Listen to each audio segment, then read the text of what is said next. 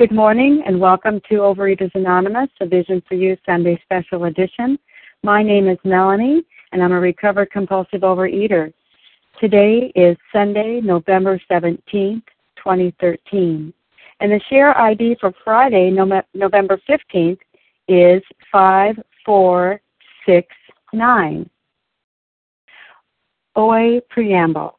Overeaters Anonymous is a fellowship of individuals who, through shared experience, strength, and hope, are recovering from compulsive overeating. We welcome everyone who wants to stop eating compulsively. There are no dues or fees for members.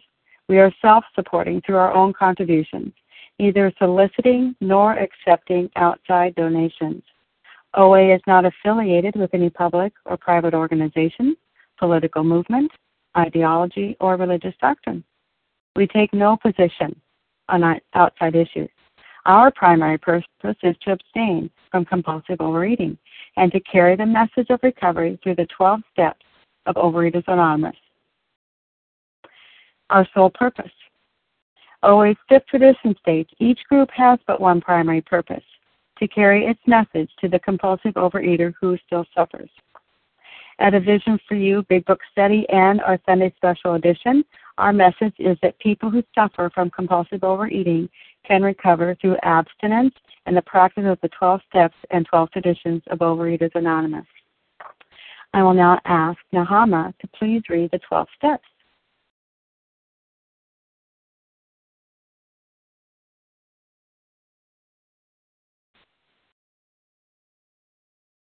Nahama, would you please, please press star one? Yeah, good morning. Can you hear me now? I can. Good morning, Nahama. Thank you. Okay. That's Nahama. Grateful to be here this morning. The twelve steps. One, we admitted we were powerless over food, that our life became unmanageable. Two, came to believe that a power greater than ourselves could restore us to sanity. Three, made a decision to turn our will and our lives over to the care of God as we understood Him. Four, made a searching and fearless moral inventory of ourselves. Five, admitted to God, to ourselves, and to another human being the exact nature of our wrongs. Six, were entirely ready to have God remove all those all these defects of character.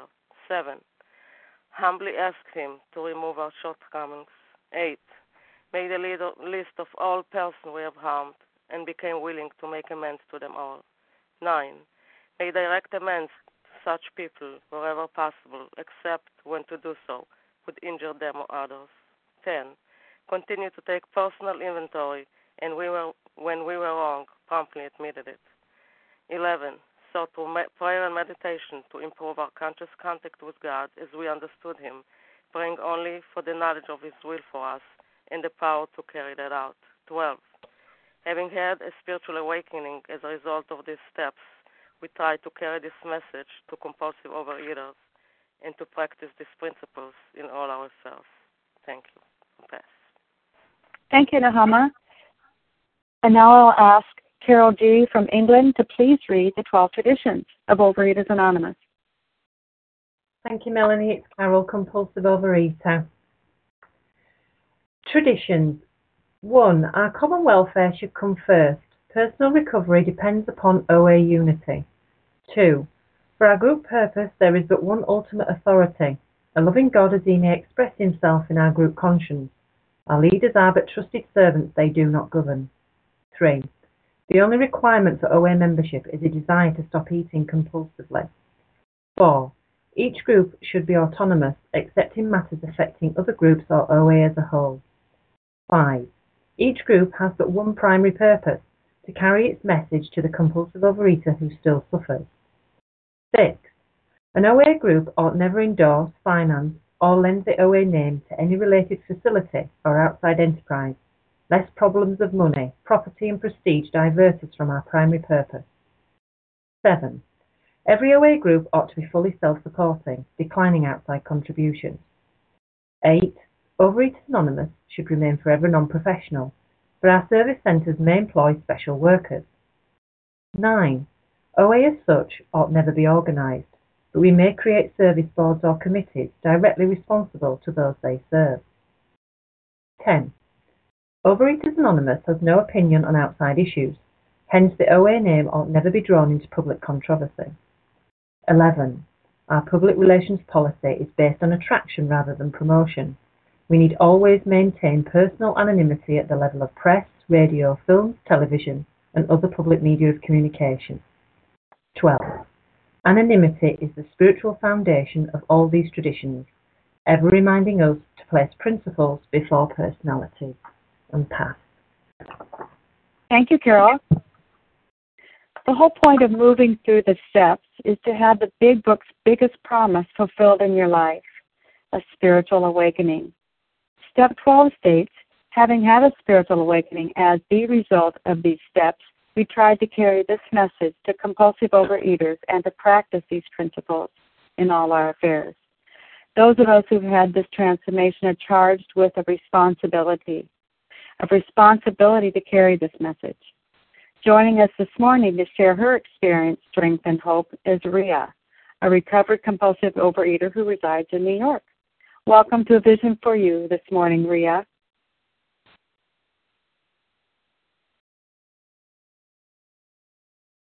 Good morning. Would you like to? You. Oh, good morning. There you are. Good morning to you. Hi. Um, I'm sorry, you were asking me something? Uh, I was introducing you to be able to be our speaker this morning, and uh, okay. I'm de- yeah, I'm passing the baton to you. Good morning and Wonderful. Welcome. Thank you, thank you.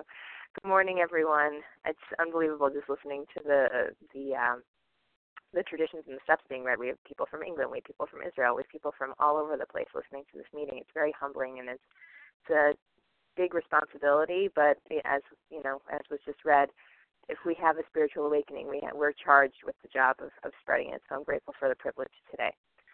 Um, so my name is Rhea. I'm a compulsive overeater and a bulimic.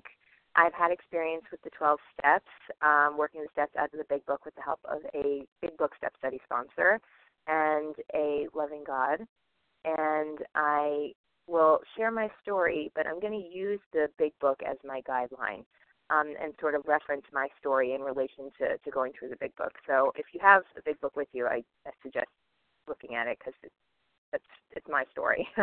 So I'm looking at the doctor's opinion. And um, in this chapter, Doctor Silkworth, who was one of the pioneer doctors um, who advocated for alcoholics um, to the medical establishment that alcoholism was a disease, as opposed to a moral failing or just sort of some kind of malfunction in the human makeup. Um, he wrote about the, pro- the concept of the alcoholic addiction being an allergy. Um, and for me, from the time I was very young, I had that very same effect. It was anytime I ate, from the time I was six months old, we have a video of me when I was six months old, and I was sitting in a high chair between my parents, and they had a big tub of something that turned out to be my, my favorite binge food. And they're both having some, and on the video, they spoon a little bit into my mouth. And if you watch the video, you can see my eyes. Six months old, my eyes just light up like, like I'd hit the jackpot. And for the rest of the video, and it lasted about maybe like five to ten more minutes, I was grunting at my parents to give me more. And they thought, you know, it was cute. A six-month-old is asking for more, but they kept giving me more because I kept asking for more. And by the end, I had eaten a lot of ice cream, and I was, sorry, eaten a lot of this food, and I was, I was a baby. But I watched the reaction happen. I had a reaction that the phenomenon of craving kicked in, and that it started from that point. And I don't know if that was the first time, but from the time I was young, that was my reaction to certain foods. And um, what for me, I, it's it's what followed me through my my entire period of addiction, um, active addiction, until I got into recovery. But you know, I was five years old, and I would dig other people's you know discarded food out of the garbage can at school. I would steal other people's snacks um, because all day long, I would be driven by this compulsion to eat um, because once I put those things in my system, that was the reaction that my body had and that my mind had. All other thoughts, all other reality was really irrelevant. It was not, nothing took priority over me getting the food that I needed. Um, the other thing that's really that sticks out for me in the doctor's opinion was is when he talks about um, on page twenty-six, um, when he talks about um, I'm sorry, an twenty-six, men and women drink essentially because they like the effects produced by alcohol. You know, people eat. Food tastes good. Why not? The sensation is so elusive that while they admit it is injurious, they cannot after a time differentiate the true from the false. To them, their alcoholic life seems the only normal one. So for someone like me, eating the way that I eat as a compulsive overeater when I'm active in my addiction, it it's something that it's the re, the uh, the result that I get from eating compulsively is something that is no longer something that feels good. It becomes a necessity. I feel I can't survive without that. And it's my brain literally tells me that. I remember one night I was in um in I lived in Europe for a while, and I was in the middle of Paris, and a bunch of friends of mine said, "We're going out. Why don't you come with us?" And I remember being gripped with this fear, this very real fear that if I did not go back to my hotel room and order room service, I was going to die. And it it's logically makes absolutely no sense, but it was complete fact in my head, and that's what it was. That's it. If I did not go back, I was going to die. It's the only normal life. They are restless, irritable, and discontented until they can again experience the sense of ease and comfort which comes at once by taking a few drinks, drinks which they see others taking with impunity. So for me, this is the crux of my disease. This is it. Because when I wasn't eating, I was scared all the time. I was afraid of everything and everyone. I have a very dear friend in the program who talks about how Um, he's addicted to people, places, and things. And for me, I'm afraid of people, places, and things. Um, from a young age, I did not do well socially. I was teased by other children. But besides being teased, even if when people liked me, I always felt less than. I always felt like everybody was born with the instruction manual, and I didn't get it. Everybody knew what was going on. Everybody knew how life works. Life works. But I had no clue. It was like I was constantly playing catch-up with everybody else. The interesting thing is that lack of self-esteem, you know, it's funny. It's, it talks about in the Big Book how we we have to kill the ego. It's the disease of self. And I always thought I have such low self-esteem. I don't have an ego problem. But if I'm constantly thinking about myself, whether for the positive or the negative, then I absolutely have an ego problem because I placed myself in the center of the universe. And that, for me, was how it was from the very beginning. I imagined myself in the middle of some grand movie, and it was starring me, and everybody else was the supporting characters. And I knew how I wanted my story to go. And if you were supporting that story, by all means, stick around. If you don't, I was going to burn through you like cigarettes. So let's keep reading. After they succumb to the desire again, as so many do, the phenomenon of craving develops, and they pass through the well-known stages of a spree, emerging remorseful with a firm resolution not to drink again. So this, as I explained, this happened to me constantly. I would tell myself, no, I'm not doing it. I'm not going to eat it. But it was it was almost like the food had a power over me that I could not resist. It's and that's, for me, what powerlessness over food is. It's that when I take that bite, I no longer have a choice. There is no, I give up my power of choice. Once that bite's gone, done, that's it. It's over. I, I don't I don't choose anymore. And I will go through that spree. And then at the end, I'll promise myself, oh, oh, I'll never do it again. I'll never do it again. And there have been times where ten minutes later, I'm doing it again. This is repeated over and over. And unless this person can experience an entire psychic change, there is very little hope of his recovery.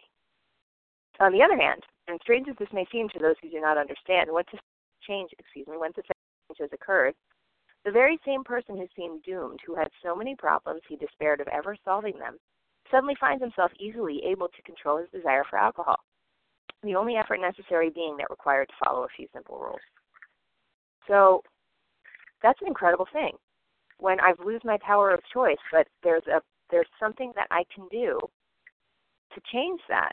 And not just that, not just to change that I lose my power, that I don't lose my power of choice, but that I don't even end up go to that situation in the first place.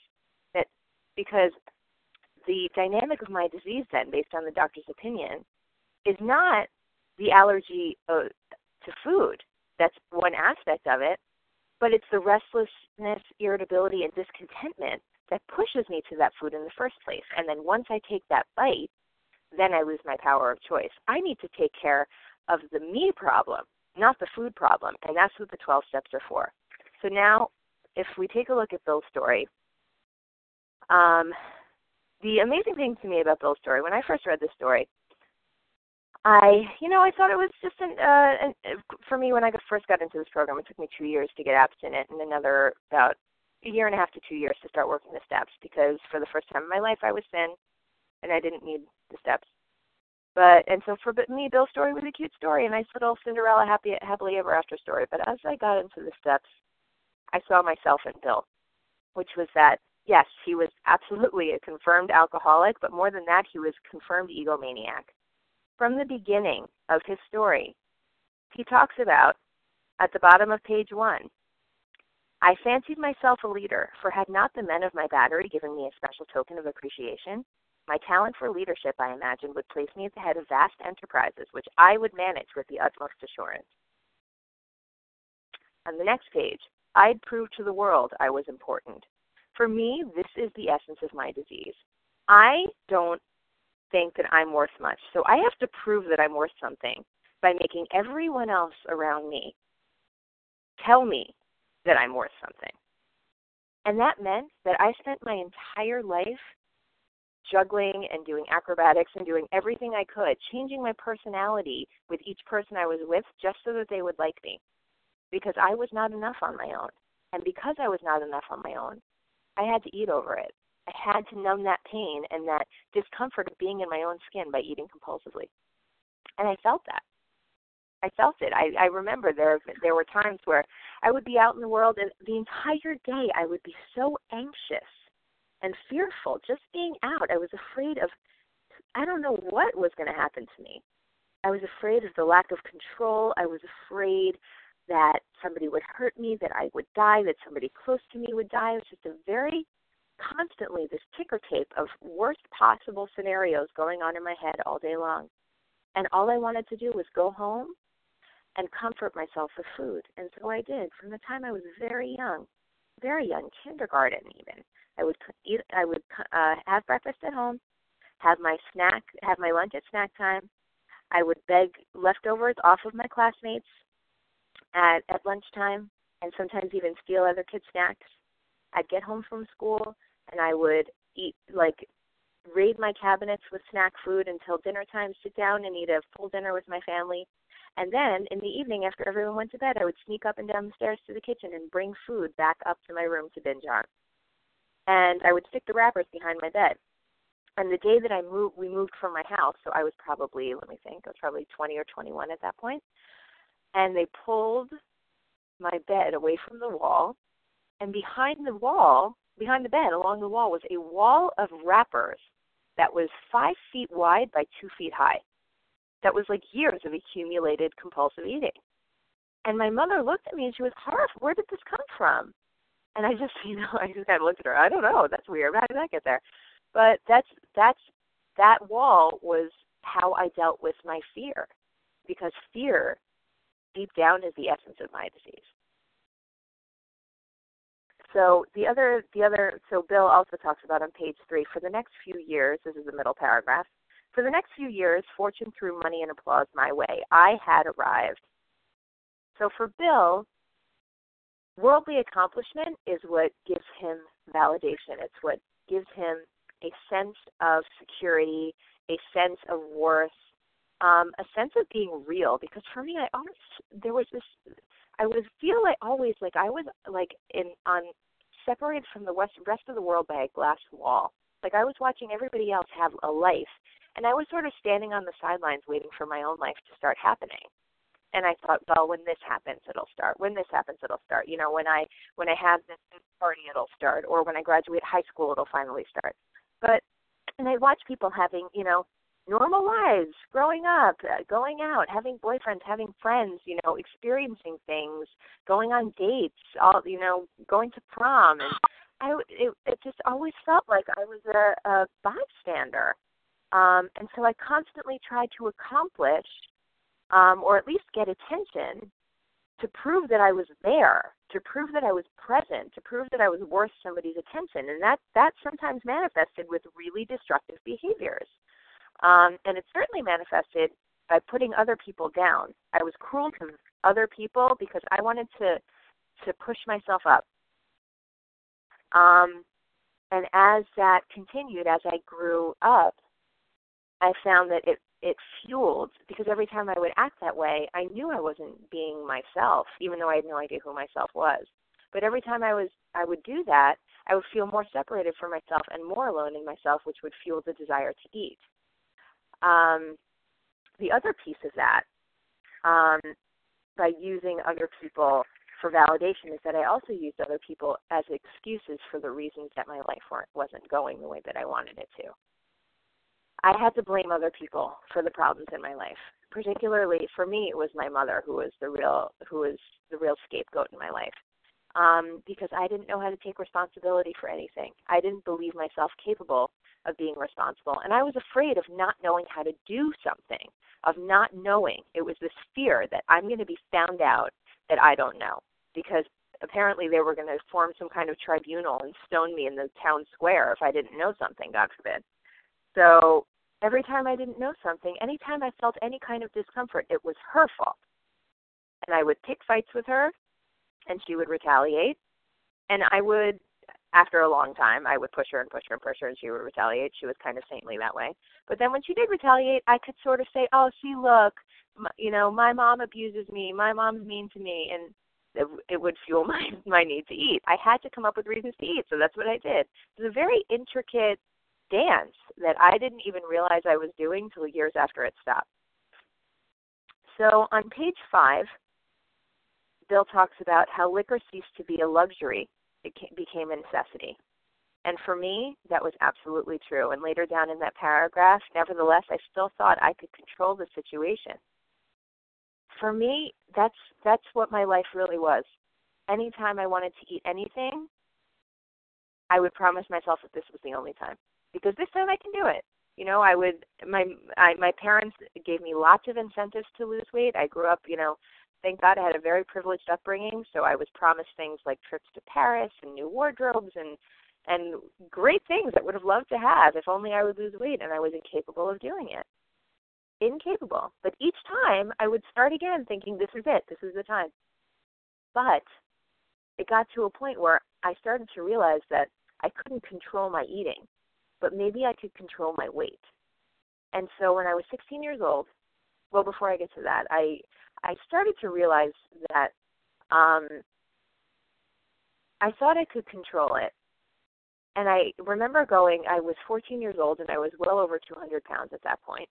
And I went to a diet and fitness center with my mother for a month.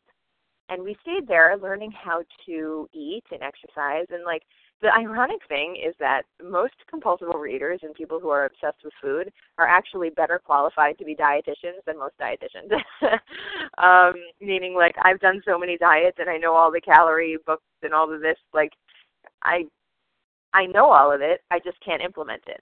And I remember sitting in a in a, a lecture there, and the doctor was talking about The, or whoever was teaching it, it was this concept of caloric intake versus metabolic output. Basically, if you work out and burn calories, and you burn more calories than you eat, you're going to lose weight, which is pretty obvious. And I was, you know, not even done with high school at that point. So, yeah, I get it. If I exercise and don't eat as much, I will lose weight. But what, and I raised my hand and I said, what happens if there's something in my kitchen that can't, I can't not eat it. It's talking to me. I can't not eat it. And the person giving the lecture said, just don't eat it. Like, as if it was so simple. And that, I think, was one of the first moments when I realized that maybe I really can't control this thing, but I'm in trouble because I don't have anything that's going to help me control it. I was looking for a magic pill. I was going on a diet, but I started to realize that I'm out of control of the situation, but I've, I, it's it's my job to figure out how to do it. And I, I, I, I started looking for everything, pills and, and shakes and diets. And finally, when I was sixteen years old, I went to, I, at my school, a woman came to speak who had recovered from bulimia. She came and she talked about how she used to binge and purge, and, you know, she basically, like, she wanted to eat whatever she wanted and not gain any weight, and so she she purged. But thank God her life is better now, and she doesn't do it anymore. And, like, this woman was brought in because there's, uh, and to that, even to this day, it's like this. But when I was a teenager, you know, how old am I? So about fifteen years ago, um, they there was an epidemic of, of eating disorders, and not just compulsive overeating. There were some very sick um, anorexic women, bulimic women in my school, young women. There's, you know, it manifests in different ways, but eating disorders were prevalent then, and they're prevalent now, and it's it's you know it's a horrific thing for anyone who has to go through it. But they brought this woman in to to dissuade us from taking that that road. But for me, I heard which all I heard was eat whatever you want and not gain weight. And I thought that that was the most brilliant thing I had ever heard. So fine, I'm not going to be thin. I had already given up on being thin. I was, you know, sixteen years old. I had already gone through life as a fat person. It was painful, and I hated it, and I felt like a freak. But I knew what it was. So fine. But if I could prevent myself from getting any fatter than I was, I would do it. And so I started binging and purging. And I thought that that was something I could control, too. I could stop whenever I want to, but this works for me, so why would I stop? And I eventually, and because I'm, you know, a very quick bottom, I was binging and purging a dozen times a day within a matter of months. And I remember my my parents, my mother specifically, sitting me down and having an intervention about it, telling me I had to stop. And my I shared a bathroom with my sister, and I guess my sister figured out what was going on, and she told my parents, and I remember, you know, feeling so angry that they were taking this away from me because this was my thing. This was my magic pill. I didn't want to have to do it, but this was what was working for me. I wasn't losing weight, but I wasn't gaining weight either, and that to me was the most important thing. This was my, this was my thing, and I promised I would stop, and I sort of did, and I sort of didn't, and then I went to college, and it really took off because then I had free rein to eat what I wanted and throw up when I wanted to and do whatever I wanted to. And um, eventually I saw that it, it was really dangerous. There was one night I was purging, and I, I almost choked to death. Um, food got caught in my throat, and I, like, to the point where I couldn't make a sound. And I, I was convinced I was going to die right there.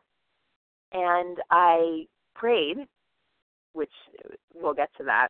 I prayed and asked for help and said, I promise I'll never do this again. God, please help me. I don't want to die like this. Somehow the food dislodged and I was fine. I could have killed myself.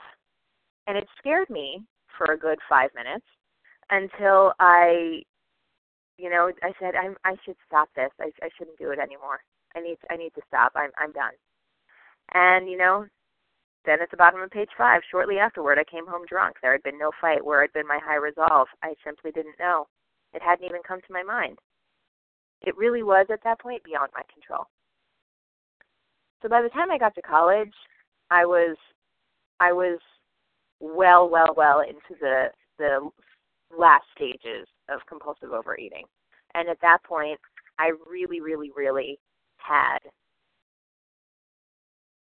I was well into the grip, not only of compulsive eating, but bulimia. Um, and for me, a lot of bulimics, um, I've, I've shared this before, and anyone on the on the line who's bulimic, I think, can probably relate with this. As much as I didn't like having to do it, there was a part of me that liked very much doing it. Not because it was such a pleasant thing, but because there's this feeling, two feelings. One is, I'm feeling something by doing it. It's it's a very intense experience, and so by I was so numbed out with food, I had no feeling at all about anything. I didn't have opinions about anything. I didn't know how I felt about anything because I didn't feel anything ever. So having such an intense physical experience was actually feeling something, and for me, it was I I appreciated that because I didn't feel much of anything else. And the other thing was that it, it was sort of a physical punishment. And I felt like I deserved it. And for me, as much as, you know, I knew intellectually that it was a dangerous thing, I deserved to hurt myself like that. And if I did die like that, then I probably deserved that too. So I, if we turn to page twelve, thirteen in um, in Bill's story, it talks about how he meets um, his, his friend Ebby, who at that point had gotten sober with the Oxford Group. And um, for me, I went, I didn't find out, I don't remember how I found out about O A, but I went to a a, um, a meeting in Boston when I was nineteen years old. and I just went to this meeting because I knew I had no place else to go. All the other diets had failed. There was no place else. And I went, and I sat in the meeting, and there were people there who had what I wanted. They seemed to be content, peaceful, normal, part of life, feeling things. And I felt like they would also understand if I told them that I can't not eat stuff. They got that. Um, and in the beginning, I wasn't fully ready to do what they asked me to do. Just asked me what they suggested that I do, not just with, with the steps, but also even to get abstinent. Because I stuck with step one. I'm powerless, right? If I'm powerless, there's nothing I can do. So I might as well just eat what I want to. Um, but I realized later on that being powerless is just the beginning step. It's just acknowledging that and then taking the steps I need to take to arrest my disease. So about two years, I went to meetings and I went to um, I went to meetings and I sort of took on a small journey. I sort of did, you know, I was basically kind of just going to meetings. And I would eat, you know, healthy, whatever that means, um, just a lot of healthy food.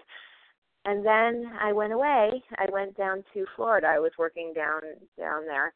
And um, I stopped going to meetings, and I went into the most harrowing relapse. It wasn't even a relapse because I'd never really been abstinent. But basically I saw where my disease will take me. I did insane things with food, insane things with food.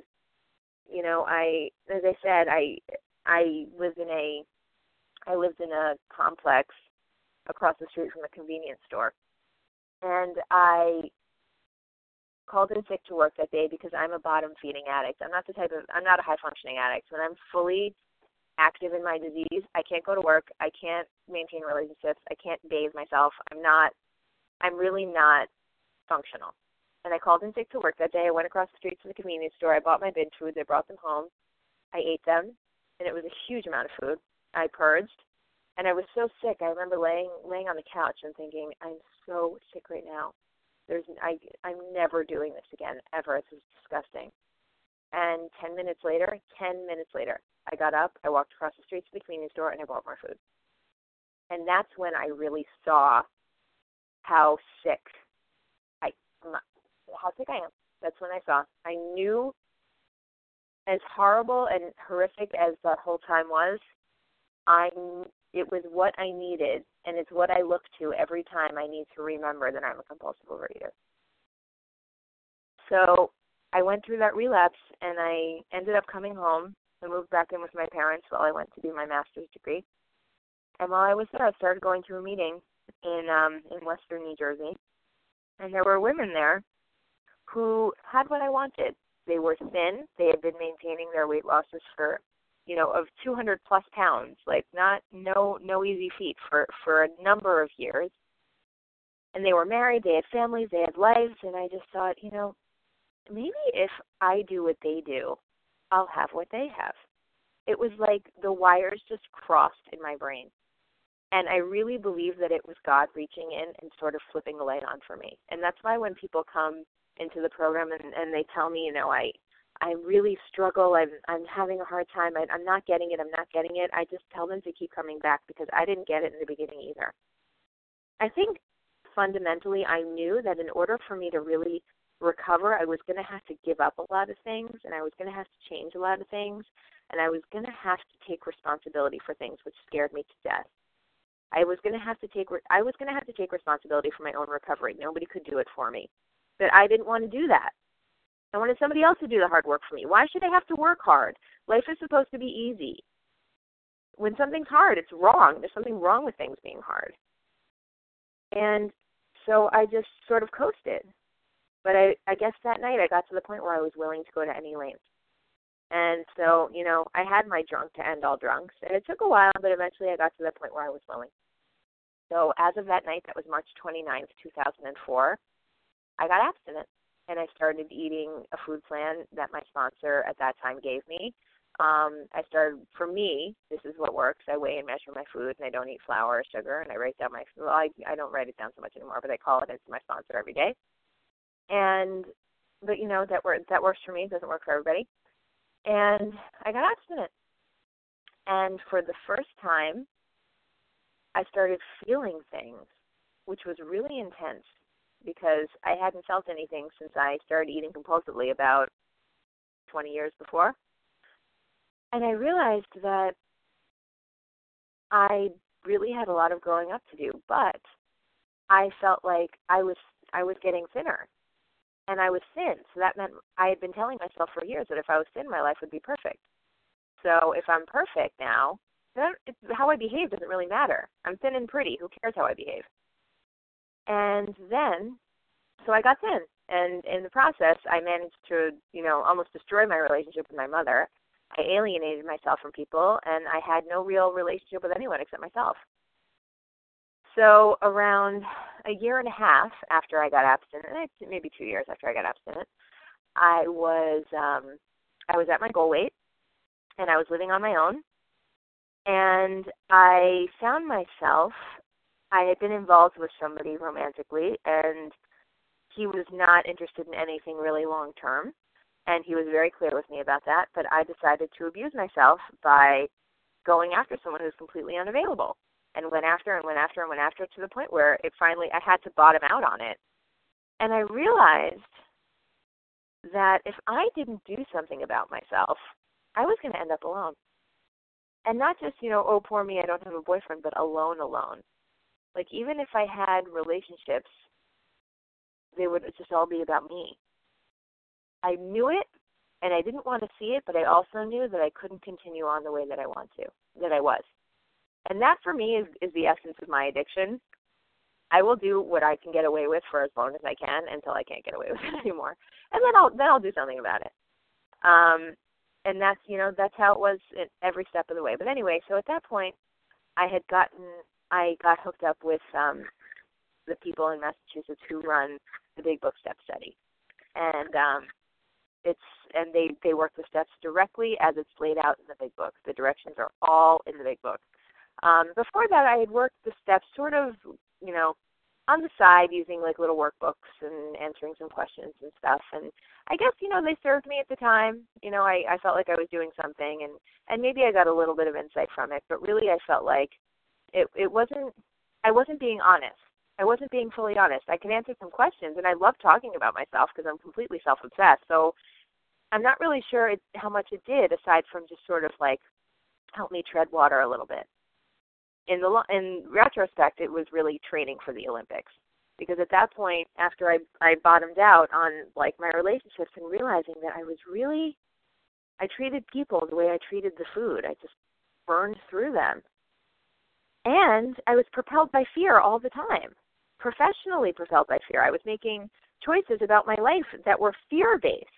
I'm going to take this, I'm going to follow this career path, because I'm afraid of doing what I really want to do because it's not as stable income-wise, or it's not as, it's yeah, I don't know when I'm going to get my paycheck, you know, freelancing versus taking a teaching job that I hate. And, you know, or I'm going to, I'm I'm staying home tonight because I'm afraid to go to this part of the city because I've never been there before. What if I get lost and so, if something happens to me? It's It was always a fear-based decision. And I realized that, and, and I realized when I when I bottomed down on my relationships that they were fear-based too. I went after people who were emotionally unavailable to me because that way I wouldn't have to risk really being intimate with anyone. If you don't want me, then I don't have to worry about it. And so I went to my uh, big, my friend who was also involved in Big Book, and I begged her to help me. And I said, I will do whatever you tell me. Please, I'm begging you. And at that point, I, I believe that I really took step one, because, yes, I had known for a long time that I was powerless over food, but that was really only the first half of step one. Then there's the dash, and it said that our lives had become unmanageable. It doesn't say we were power, our lives were unmanageable because we were powerless over food. It's a dash. Those two ideas are connected. But even more than that, our lives are unmanageable, or my life was unmanageable, and I dealt with it by eating compulsively. And when I took that first bite, my powerlessness over food kicked in. I'm still powerless over food. If I take that bite, the same reaction will happen. But because I've had a spiritual experience. My life is manageable, so I don't need to go there. So I took my I took the second half of step one that night. I've been ironically I had been abstinent for you know two three years. I had a normal sized body, but I wasn't willing to go to any lengths yet. I was willing to rest on my laurels because it's easy to be on a diet. I knew what the rules were, and in some ways, I kind of you know was addicted to that too. I was addicted to, to my abstinence and addicted to the accolades and the, the shopping for new clothes and the, the purely cosmetic part of recovery. And it's a wonderful thing. I'm not discounting it. It's a wonderful thing to be in a normal-sized body and to be thin after years of a, a lifetime of being fat. It's a wonderful thing. But that's not recovery. That's just getting thin. Because thin is not well. It's just thin. And I had to learn that. And so I started writing a, I started reading the Big Book and really reading the Big Book and reading what they had to say. And so for Bill, on page twelve, when he starts talking about, he, when Ebby starts telling him about, I'm sorry, in, in on page eleven, when in the middle paragraph it says, God had done for him what he could not do for himself. His human will had failed. And that for me really was what the essence was here. My human will had failed, in not just with the food, but in every aspect of my life. I did not know how to live. I had no coping skills. I had no ma- real skills because I had let my parents take care of me for my entire life. And I thought that I could run my life propelled on self-will and fear, and I had run it into the ground. I had to let something else take over for me. I had to let something else change me because otherwise I was going to destroy myself. So had this power originated in him, this is towards the bottom, the, the third to last paragraph, obviously it had not. There had been no more power in him than there was in me in that minute, and this was none at all. Powerlessness means if I don't have power over something, then something else has to have the power, not me. Nobody, I don't just, after working the steps, I don't magically get power over my life and over food. It doesn't happen. It's that I've given that power to something else, and I rely on that power to guide me. So on page twelve, it talks about, so that was my first step. I had finally hit my first step. So then the second step, step two, talks about came to believe that a power greater than ourselves could restore us to sanity. So this was a loaded gun for me, this God thing. And they were, and my Big Book friends were all very clear about how God was going to play a vital role in my recovery. So for many, I'm one of those people, I always believed in God. I never didn't believe in God. But the God of my childhood scared me to death. I always, you know, the God, when I thought of God, I thought of the God who, like, destroyed cities and turned people into salt and made floods. And, like, it wasn't it wasn't a loving God. It was a punishing God. And it was a a scary God. And as things happened in my life that were very traumatic, I lost a friend in a terrorist attack, and And, and and I was miserable just from being fat. So this God was not a nice God. This God let bad things happen in the world. I remember when I was I was maybe ten years old when the Gulf War happened, and I remember everybody talking about um, Saddam Hussein coming and, and, you know, nuclear warfare in America and having to wear gas masks and all that stuff, and it terrified me. And when I thought about God, it was like a God that lets these kinds of things happen? What kind of a God is that? And so by the time I was a teenager, I believed in God, but I was perfectly content to let God stay in his corner and I'll stay in mine and we won't bother each other and, and, and that'll be that. I didn't need to have a relationship with that God. Let him run the world and, and I'll just kind of coast under the radar. Thank you very much. Um, so when I was told I was going to have to build a relationship with God, I really didn't want to.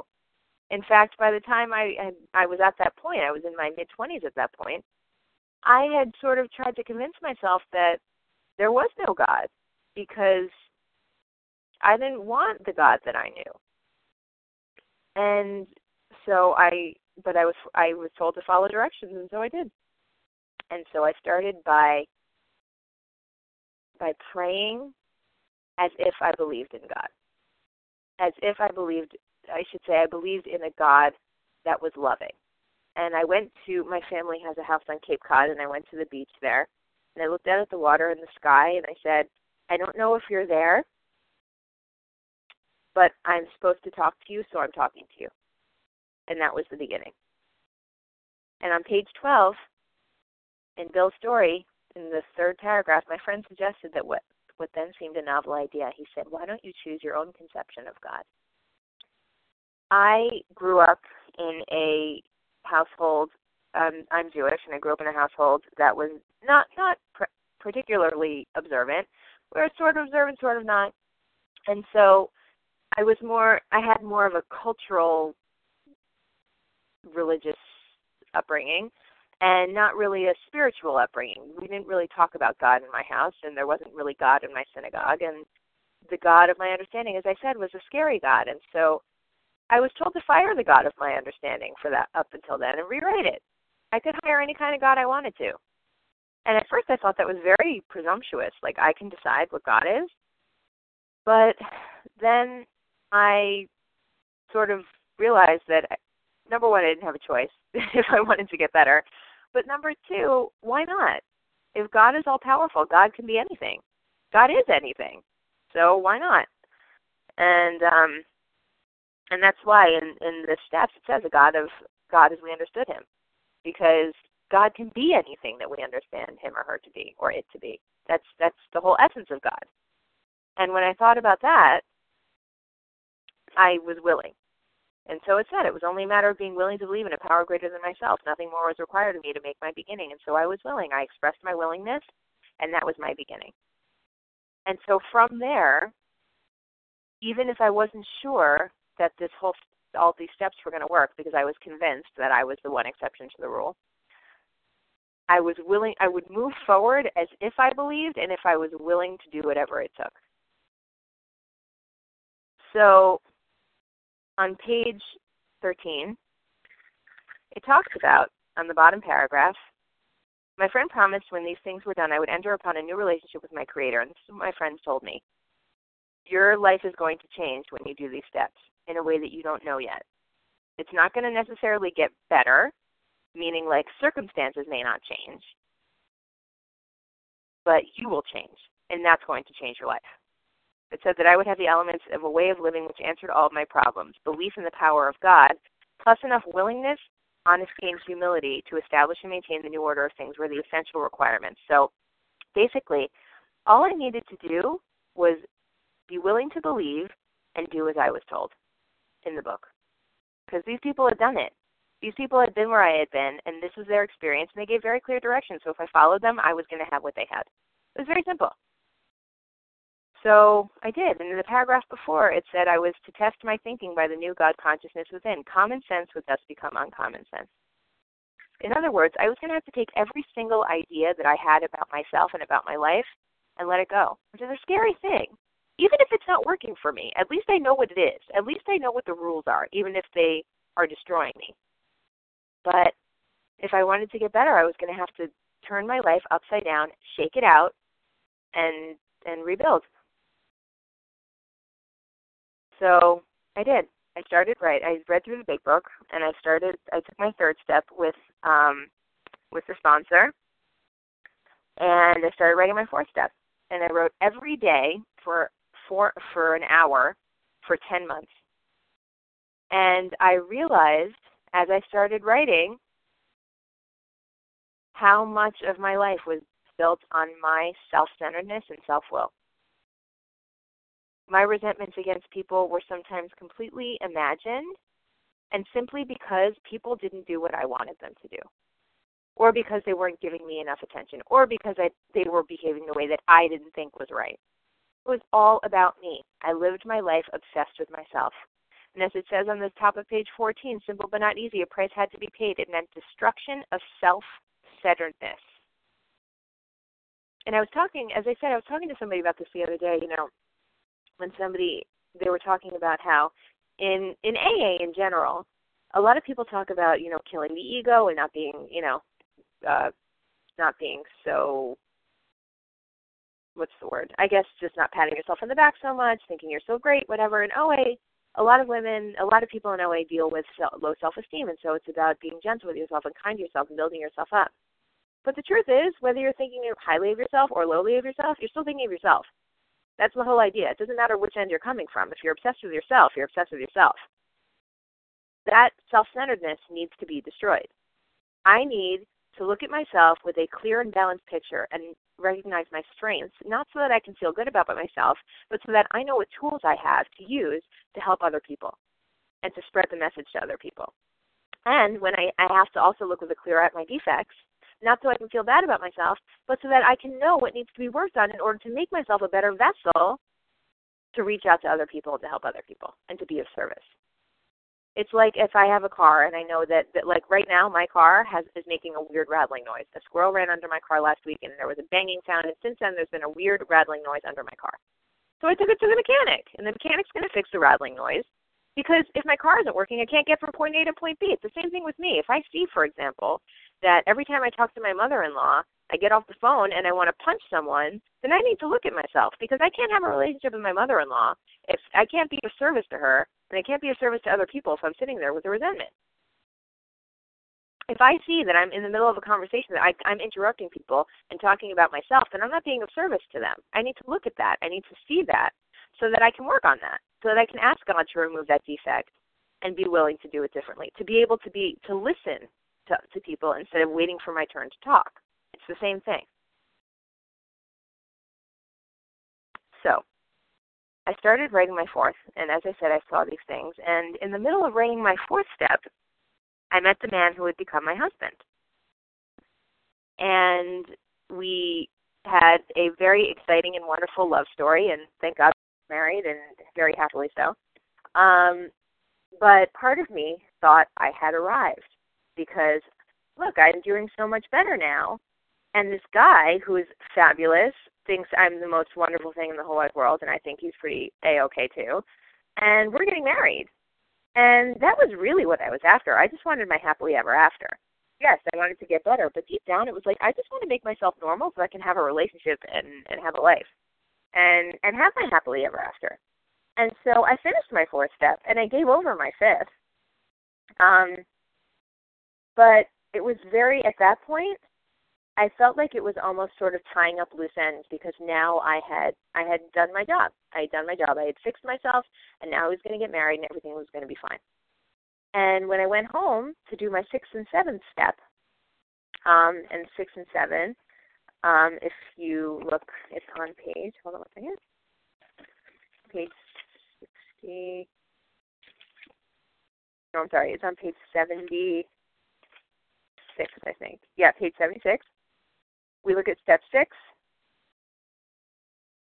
Um, so basically, after, in the way that I did the steps is right after I gave my fifth to my sponsor, she sent me home and said, take an hour and meditate and do steps six and seven. Ask yourself if you're willing, and then ask God to remove all defects of character.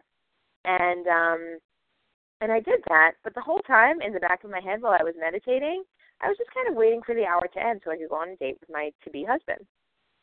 And um, so, and at that point, after that, I, you know, I did my, my eight and nine. I, I wrote my list and I started making amends, but really, like, I wasn't as gung-ho about it as I had been in the beginning, because there wasn't that sense of desperation anymore, because in my head I had arrived. So not long after I finished my, my fifth step, I got married, married my husband, and we, um, within a year, maybe a little more, but then within a year and a half or so, I was contemplating divorce. Not because of him, because of me. Not only that, but even though I had had uh, had come to a place of self-awareness because of my fourth step, I wasn't maintaining what I had seen. And I was still indulging in a lot of the behaviors that I didn't know yet were alcoholic. Like geographical cures, which I knew in, in, in instinctively were some, was something that I did. I lived in three different cities in one year before I met my husband. But even with my husband, it was, I want to move to a different place. I don't like it here. I don't like it here. Let's, if we move someplace else, it might be better.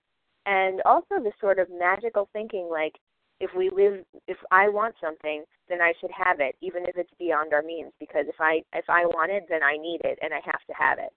And then wondering why, after making those decisions, that we were having financial problems.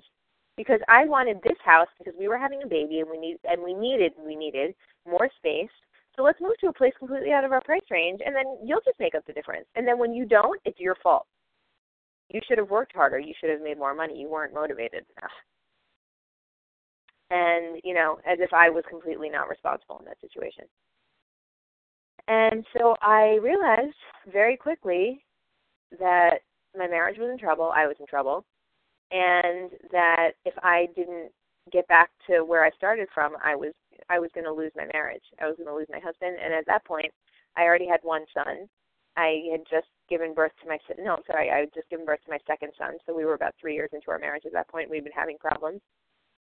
And I remember calling one of my best friends and saying, I want to get a divorce, but I have this nagging feeling that if I do and I meet someone else, I'm going to be having the same conversation with you in about five years about husband number two, because I'm still going to be in that marriage. And I love my husband. He's a wonderful man. He's the best man I've ever met. And I didn't want to lose him. And so, and I didn't want to break up my family either. And I so I knew that I was going to have to go back to work because I wasn't maintaining, maintaining a spiritual experience. I wasn't. I wasn't being honest with myself. And so at that point, we were living in um, in South Jersey, and I met some people who worked the Big Book there, and I got a sponsor, and I wrote another four steps, starting from the time that I met my husband. So that was a good three, four years of work, and it ended up being just as long as my original four step. But this time I did it knowing just how sick I am, and that it wasn't about any kind of external circumstance that was going to make me better or anybody else taking responsibility for me. It was about me really owning what needed to be changed, being really brutally honest with myself. Part of it also was that before I got married, as I said, I had been living on the sidelines of life. I lived by myself. I didn't really have all of those complications that come up with being in real relationships. I never was in one, so I never knew. And then I ended up jumping into a really complicated relationship, not because of my husband, but we our circumstances. My husband was married before. We have two two daughters from my husband's first marriage. They don't live with us, but I went straight from being a single girl without ever having real relationships to being married to a guy with two kids and dealing with, you know, that the emotional baggage with that and the financial baggage of that and all of the excuse me, all of the all of the details that come with that and not having no idea how to do with that. And being a self-centered person, I'm not good at sharing. So I really had to be honest about where I was coming from and about my own ideas about how life should go. If I want something, then I should have it, right? It should be mine because I deserve it. And if there's a need for it, then I need it right now. I can't wait a week. I can't wait a month. I can't wait a year. It has to be right now. But I realized as I wrote my fourth again that there were a lot of lies I was telling myself about reality. That the way that I see the world and the way that I think things should go is how they should go. And if they didn't, then I was the victim. And God was not doing what I should do. God doesn't like me. God's punishing me because I didn't get what I wanted. And I had to really, really break down to the foundation again and forget about myself again in a very different way. And on page seventy-seven, it says, our real purpose is to fit ourselves to be of maximum service to God and the people about us. I hadn't really done that yet. But now with this fourth step, I became willing. And I so I wrote my fourth step, wrote another fourth step again, um, and I wrote again for an hour for ten months. And at that point, I had two kids, one of whom was less than a year old, but I still squeezed in the time because I was desperate. And um, and then I did my fifth step with my sponsor. And we took one day, and I read it to her. We went from nine to five. I read her the whole thing. And that night, and I ended up, I was gonna supposed to do my hour of meditation for my six and seven right afterwards, but I needed to go because my husband had my kids, whatever, long story short. Um, I couldn't do it till later that evening. So my husband is a night owl. And he's usually awake till the wee hours of morning. It's just his style. But that night, for some reason, he and both of my sons were asleep by seven o'clock, seven thirty. And it was like God sort of opened this little quiet window for me to have my time that night. And I sat there and I did my six and seven for real. And I looked at all of the things that I had done and all of the things that I believed and all the things that needed to be changed. And I was so sick of myself. I was at the point where not only was I willing, I was desperate for God to take them. And so when I said my seventh step, I meant every word of it. I offer myself to thee to build with me and to do with me as thou wilt, to relieve me of the bondage of self, that I may better do thy will. Take away my difficulties. Then, sorry, take away my difficulties. I pray that you now remove from me every single defect of character which stands away my usefulness to you and my fellows. Grant me strength as I go out from here to do your bidding. I meant every word.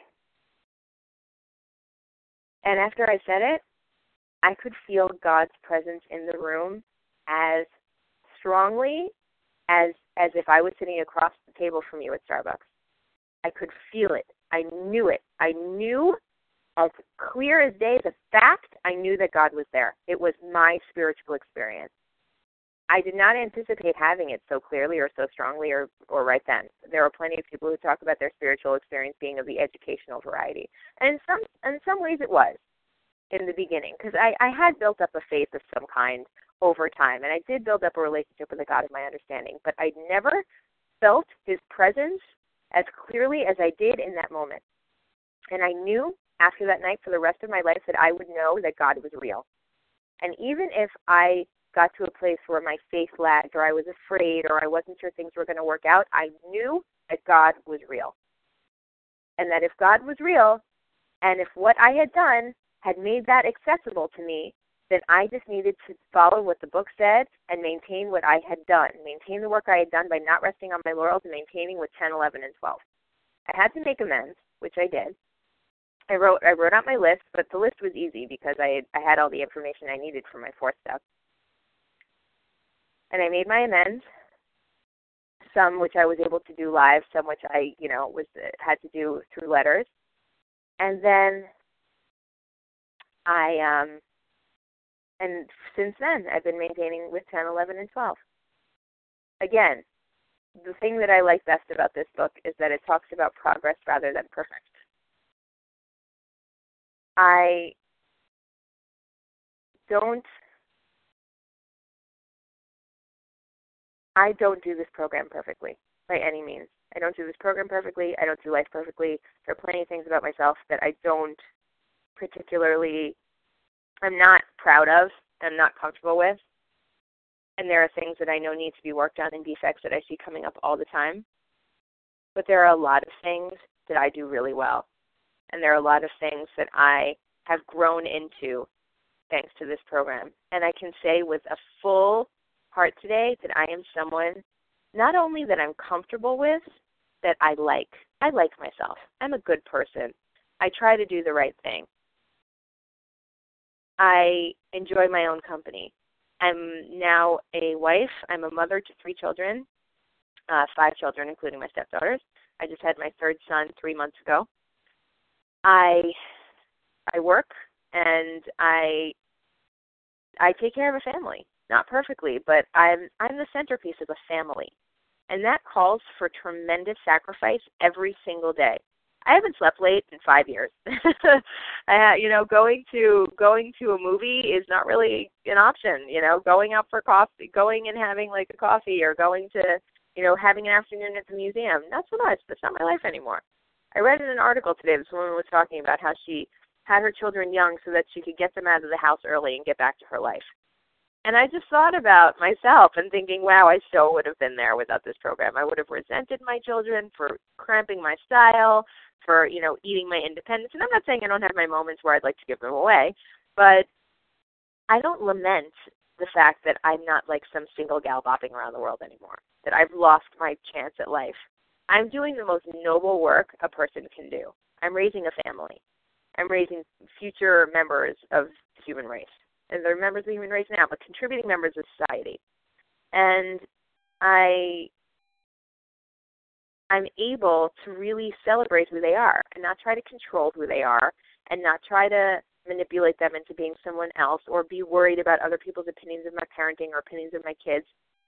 I, I teach my kids to be human, and I use the tools of this program. The other day, my son did something, my three-year-old, and we were talking about mistakes, and he said, mistakes are good, you learn from them. She learned that from me. Those are the kinds of things that I teach my kids. When, you know, I definitely lose my patience on a daily basis, and when I yell, I make I make amends. My kids know, we apologize when you do something wrong. Mommies make mistakes, everybody makes mistakes, and we apologize. And we just try to do better next time. I, I've given up on being perfect. In fact, my, my older son and I have a joke that, you know, if, if his bed's not made, uh-oh, the perfect police are going to come. And it's it's a joke, you know. We we don't have to do it perfectly. We're not supposed to do it perfectly. If If I... I've come to a place where I'm perfect, then I really have no purpose on this earth anymore. I'm here to grow, and I'm here to help other people. And when I think about the way the course of my life has gone, and I can sometimes, you know, we, we moved. I live in, in Rockland County, New York right now. We moved here six months ago for to be closer to my stepdaughters. And it turned out that I got a job about forty-five minutes from here. We're moving again in two weeks. And, you know, I sometimes look and I say, why did we even come here? Like, it's so strange, and, like, it was so complicated. There were so many things going on. And, but then I remember, like, God has a much bigger plan than I do. And I've turned my will and my life over to him. Part of the reason we end up, ended up here was because, you know, I felt like we should we should come here. And we did, and we made that decision. And, you know, it, it, maybe it was the right decision, maybe it wasn't, but God wanted us here. We, we're here, God wanted us here. And I don't need to sit here and, and, and overthink my life and overthink my decisions. If something happened, it was meant to happen. And I truly believe now, with the God of my understanding, that it was for the good. I believe in a higher power who loves me, who accepts me, who celebrates me, who gave me a very specific job, who made me and put me on this in this world to do something particular, and maybe a number of particular things. But I'm, if I'm here, by virtue of my being here, I'm worth something. I'm a child of God, and so is every other person I come in contact with. And I, I, I deserve, and they deserve to be treated accordingly. And that said, I've been able to, to help other people with this process because now I see the truth. I see that all of the problems that I had in my life before were self-created. All the problems in my life weren't really problems. They were situations that I made into problems, or I looked at as if they were problems. And if there was something in my life that really was a problem, chances are it was it was because I started it. I got the ball rolling. And when I have a resentment against another person, it's because it brings something up in me that's that's uncomfortable. When I, I remember one time, I have a, I have a very hard time with my in-laws. They're very challenging people. And I remember calling my Big Book sponsor with a resentment against my father-in-law. And I said, you know, oh, he's driving me crazy. And she said, well, that's because he's you. And I remember being so offended when she said that. And then I thought about it later. I'm like, of course she's right. If I, if I wasn't like that, I wouldn't recognize that behavior. It wouldn't bother me. It wouldn't. I wouldn't even know what he was doing. But I do that, so that's why it bothers me. And the same thing with, you know, various principles. When I get upset about certain, like when I wrote my fourth and, and they said, um, you know, and you have a resentment against a certain principle. And I remember saying to my Big Book sponsor, I really don't understand what a principle is. She said, of course you don't. You don't have any. And I, again, I was really offended, but she was right. I didn't have principles. The only principle I had was, how does this work in my favor? That's it. I didn't, that's it. That's all I cared about me. That's about it. I didn't, the principles were, were not really important. And now I'm a principled person. You know, I try to do the right thing, even if it's hard. And that's, that's for me is what life is really, what my life is about. And it's not about me getting what I want or trying to fill myself up with stuff or with food or with money or some sense of security outside of myself. A peaceful life is really building a relationship with God, doing the right thing so that I can be comfortable in my own skin, and then feeling, and then making myself worthy. And I already am worthy, but being a worthy person by doing acts of service for others. I earn my keep in this world by helping other people, by helping others of God's creation. So I try to do that to the best of my ability every day. And I try to use this book. And again, as I said, I don't do it perfectly. And right now my life is a little bit hectic in terms of my eleventh step. It's very hard for me to get some time to myself for meditation um, when I'm up with a three-month-old baby. But, you know, I make it work and I do the best I can. And I call my sponsor every day and I check in and I say, I'm here. I'm doing the best I can. And thank God I have a very loving sponsor who says to me, yes, you are. So that's about it. Um, and I, again, I really appreciate everybody listening, and, and I look forward to hearing what everybody else has to say. Thank you. Thank you, Rhea. Appreciate you coming on and, and offering that service to us today. Um, the transforming, miraculous passageways of the twelve steps are very evident evident here. Thank you so much. Here at A Vision for You, we have a question and answer time that our fellows oftentimes will have questions of our speaker. Do you have time to stick around with us, Rhea? Um, I do have a few minutes. I have a few minutes. A few minutes. How much time would you say? So I can keep um, it just I say about. maybe maybe five to ten minutes.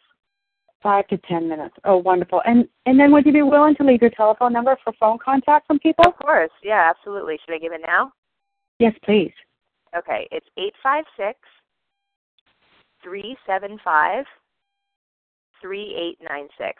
And I'm sorry, I'm going to limit it to five minutes only because I hear my baby starting to fuss. Okay, I hear you. So it's eight five six, three seven five, three eight nine six. And that's three eight nine six, and that's Eastern Time. Eastern Time, yep. Thank you. Rhea has five minutes that she can share with us today, and are there any fellows out there that have questions for her? We'll take a couple, it sounds like. Like this two. Is Elaine in Massachusetts. Hi, Elaine. You're the first one with a question. Thank you. Good morning to you. Good morning. Hi, Rhea. It is great to hear you. So wonderful. Hi, Elaine. Hi. Elaine recovered in Massachusetts. Rhea, what would you say to parents who have discovered that their daughter is bulimic, anorexic, and suicidal? I would say love her. Just keep loving her.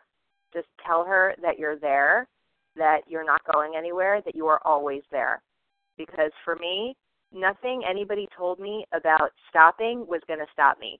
But knowing that I had a safe place to come home to is what kept me going. And part of knowing how much I was loved was what stopped me from hurting myself, because I knew how much pain it would cause the people that loved me if I did something to myself. Thank you, Rhea. Thank you, Elaine. The second question today for Rhea.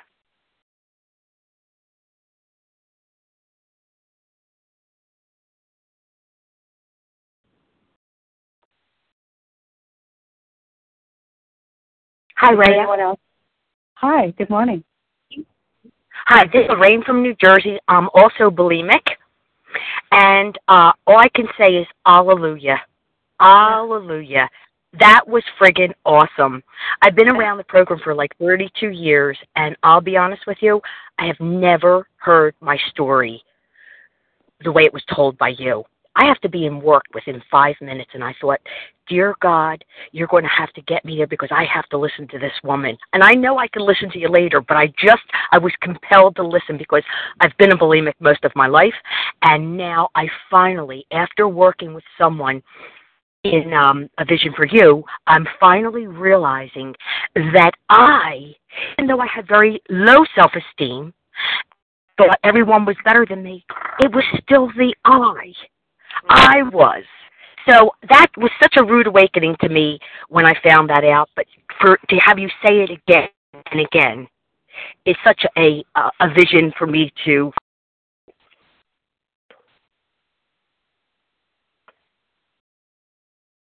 Oh, Lorraine, are you still there? Was that, would you be able to repeat your phone number again? I can, but just a minute. I want to make sure L- Lorraine was still there. We might have had her get cut off or something. Lorraine, are you still there? Uh, you know what? I was cut off. Okay. You, continue. You're back now. Continue. Well, you know what? I am just so in awe and so grateful because, you know, it's funny how I met many, many people in this program over the years, and I feel my life has completely changed since I've been in A Vision for You. Far from perfect, but it was funny because I was talking to someone on the phone this morning. This is a person who's a staunch, abstinent person and is in this program for da-da-da. She said to me, she turned to me and she said, you need to go to church and you need to go to communion. That's what's wrong. And I thought to myself, after I heard you on this line, I thought to myself, dear God, you knew exactly what I needed. You knew I needed to hear this woman speak, because that's my church and that's my communion today. So I don't have to listen. There are some crazy, still crazy people in this program, and that's okay, because I was one of those people too, and I still could be on a daily basis. But today I have a vision. And that vision is in the Big Book. And I have a wonderful sponsor who guides me along that path. So God bless you. Thank you. I, I, I just am in awe. I am so friggin' blown away today. It's my high. I don't have to take laxatives today. I don't have to eat and vomit to get high. I heard you. God bless you. Okay. Thank you so much. Thank you so much. I'm sorry. I have to go now. Yeah, absolutely. Thank you so much, Rhea, and thank, thank you so you. much, Lorraine. Thank you, Lorraine. Everyone. All right, take absolutely. Care. And I, I will repeat Rhea's telephone number, and it is eight five six three seven five three eight nine six. And I wanted to give you the um, spelling of her name so that you know that, and it's R H E A Rhea from New York area, Eastern Time. And I would also like to give you the share I D number for this particular meeting, which is five four seven nine. And I, and I would like to close our meeting today, if we could all press star one on our phone keypads. I'd like to close the meeting today with page one sixty-four. Our favorite way to close this meeting, and that is, our book is meant to be suggestive only. We realize we know only a little. God will constantly disclose more to you and to us. Ask Him in your morning meditation what you can do each day for the man who is still sick. The answers will come if your own house is in order. But obviously you cannot transmit something you haven't got. See to it that your relationship with Him is right, and great events will come to pass for you and countless others. This is the great fact for us. Abandon yourself to God as you understand God. Admit your faults to Him and to your fellows. Clear away the wreckage of your past. Give freely of what you find, and join us. We shall be with you in the fellowship of the Spirit, and you will surely meet some of us as you trudge the road of happy destiny. May God bless you and keep you until then.